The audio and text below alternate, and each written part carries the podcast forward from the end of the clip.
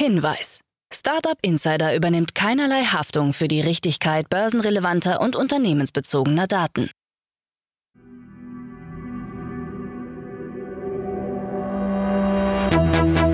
Startup Insider.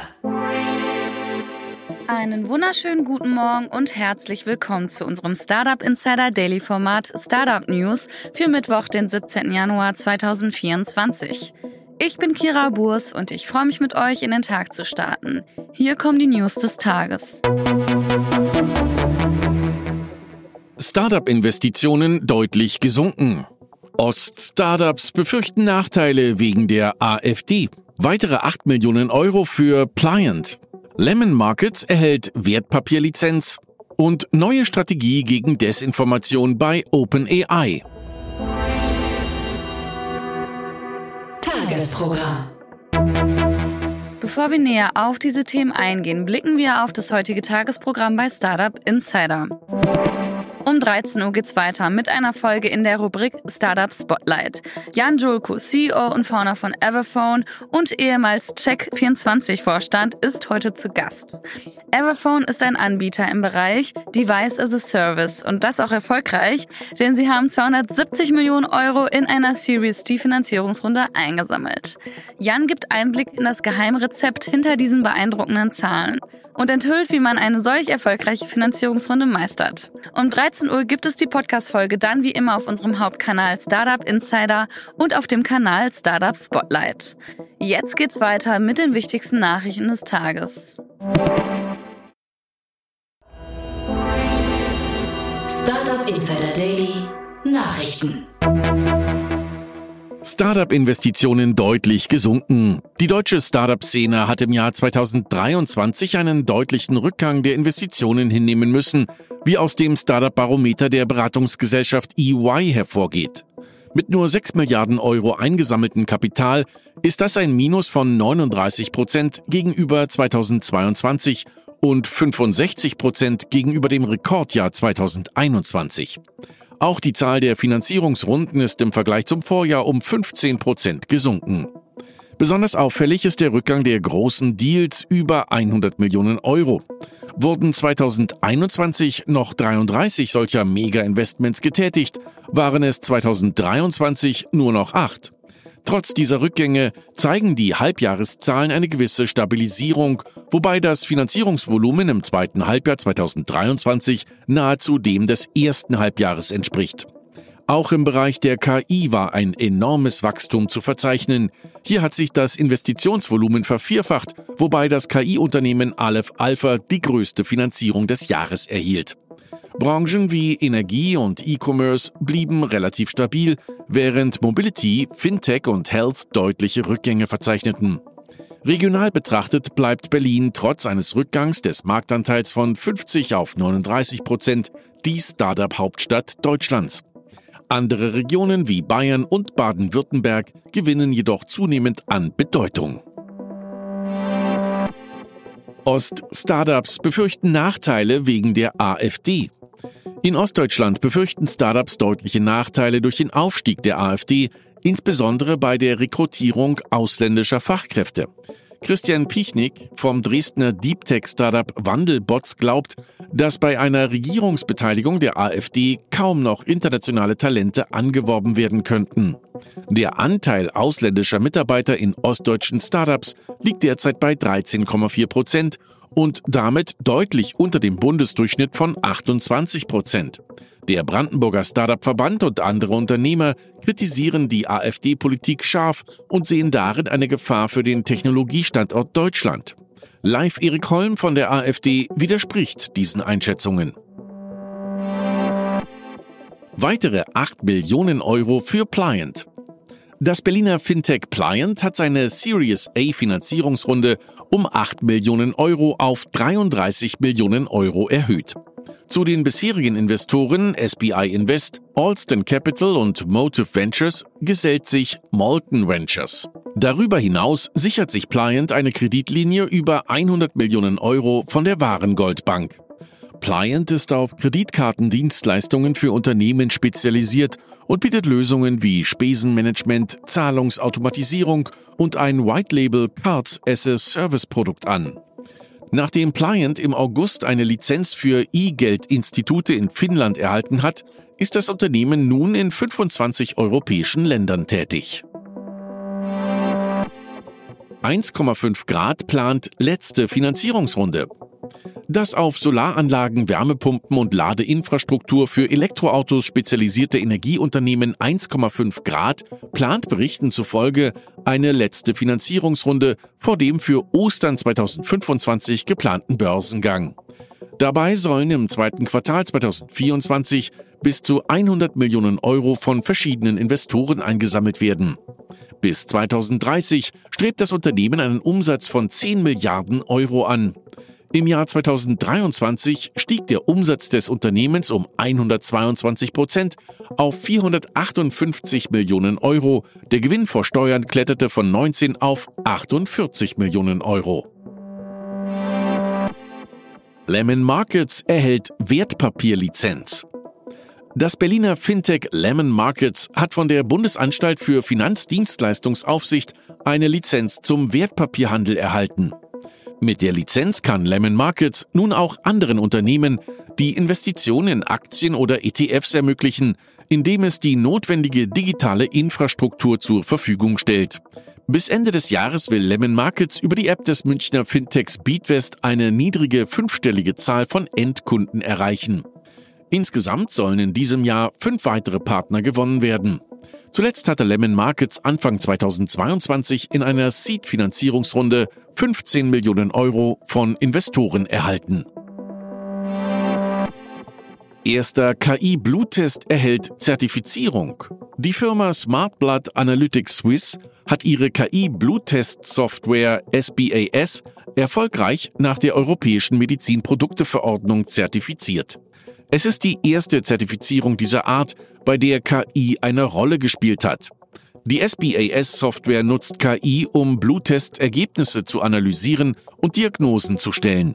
Sie kann hunderte von Krankheitsgruppen und Zuständen in der inneren Medizin identifizieren. Ziel der Software ist es, Diagnosen schneller und genauer zu stellen.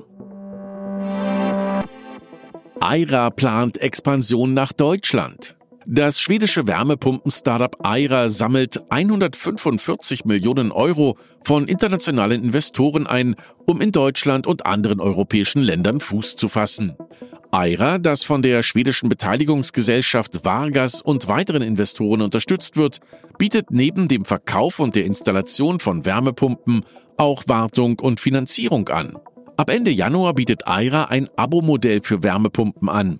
Kunden zahlen monatlich für das Gerät, die Installation und den Service, anstatt den gesamten Betrag auf einmal zu begleichen. Die konkreten Kosten des Aira-Angebots sind noch nicht bekannt.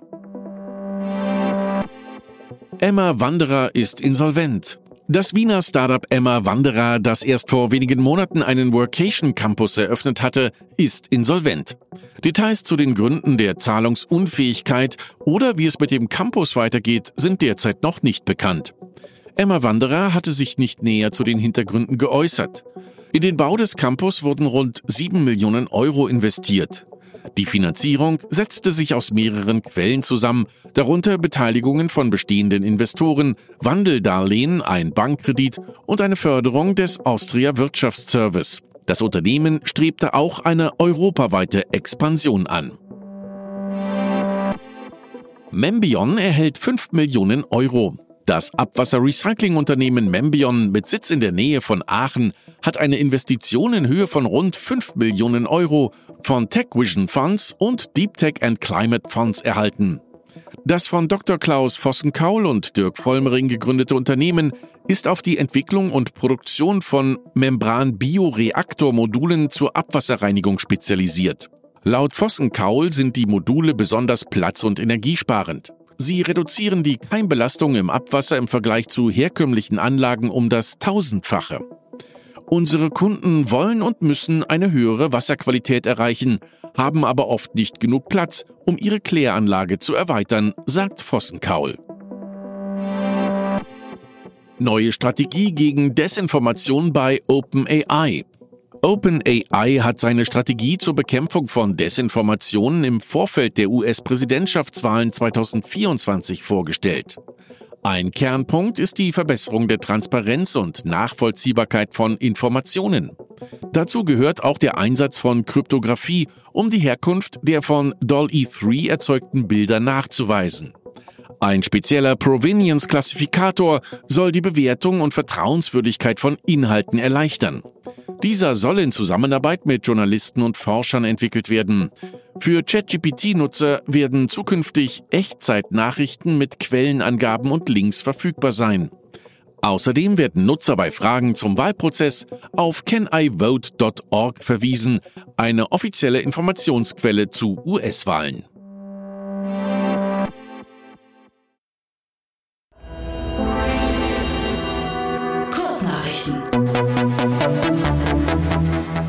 Der Vermögensverwalter BlackRock übernimmt Global Infrastructure Partners GIP für 12,5 Milliarden US-Dollar. Mit der Übernahme wird BlackRock ein Portfolio von Infrastrukturinvestitionen im Wert von rund 150 Milliarden US-Dollar besitzen, das von LNG-Exporten in den USA über Wasserdienstleistungen in Frankreich bis hin zu Flughäfen in England und Australien reicht. Fünf Gründungspartner von GIP, darunter der Vorstandsvorsitzende Bayo Ogunlesi, werden zu BlackRock wechseln. Der schwedische Batteriehersteller Northvolt hat sich mit einem Kredit über 5 Milliarden US-Dollar das größte grüne Darlehen in Europa gesichert. CEO Peter Carlson plant mit der Finanzierung den Bau einer Gigafactory und einer Recyclinganlage. Derzeit hat das Northvolt-Werk eine Kapazität von 16 Gigawattstunden, die auf bis zu 60 Gigawattstunden ausgebaut werden soll. Electra, ein französischer Anbieter von Schnellladenetzwerken für Elektrofahrzeuge, hat eine Finanzierungsrunde von 304 Millionen Euro abgeschlossen, angeführt vom niederländischen Pensionsfonds PGGM und plant bis 2030 in Europa 2200 Ladestationen bzw. 15.000 Ladepunkte zu errichten. Das Unternehmen ist bereits in acht europäischen Ländern aktiv und hat in drei Jahren insgesamt 600 Millionen Euro für den Aufbau eines europäischen Ladenetzwerkes aufgebracht. Die chinesische Firma Byte hat ihr erstes Frachtschiff, die Byte Explorer Number One, für den Transport von Elektrofahrzeugen nach Europa eingesetzt und damit eine Lieferung von 5449 Autos gestartet, wobei weitere Schiffe in den nächsten zwei Jahren hinzukommen sollen. Dieses Schiff, das zur Flotte der Reederei Zodiac Maritim gehört und eine Kapazität von 7000 Autos hat, ist Teil von Bytes Bemühungen, Transportengpässe zu überwinden. Edurino, ein deutsches EdTech, hat den Pop-Up-Store-Wettbewerb der DB Mindbox gewonnen und wird von Januar bis März digitale Bildungsangebote für Kinder im Berliner Hauptbahnhof präsentieren. Das Startup, das in vier Ländern aktiv ist und über 450.000 Produkte verkauft hat, bietet im Pop-up Store neben seinen Produkten auch Workshops und interaktive Bildungsaktivitäten an. Und das waren die Startup Insider Daily Nachrichten für Mittwoch, den 17. Januar 2024. Startup Insider Daily Nachrichten. Die tägliche Auswahl an Neuigkeiten aus der Technologie- und Startup-Szene.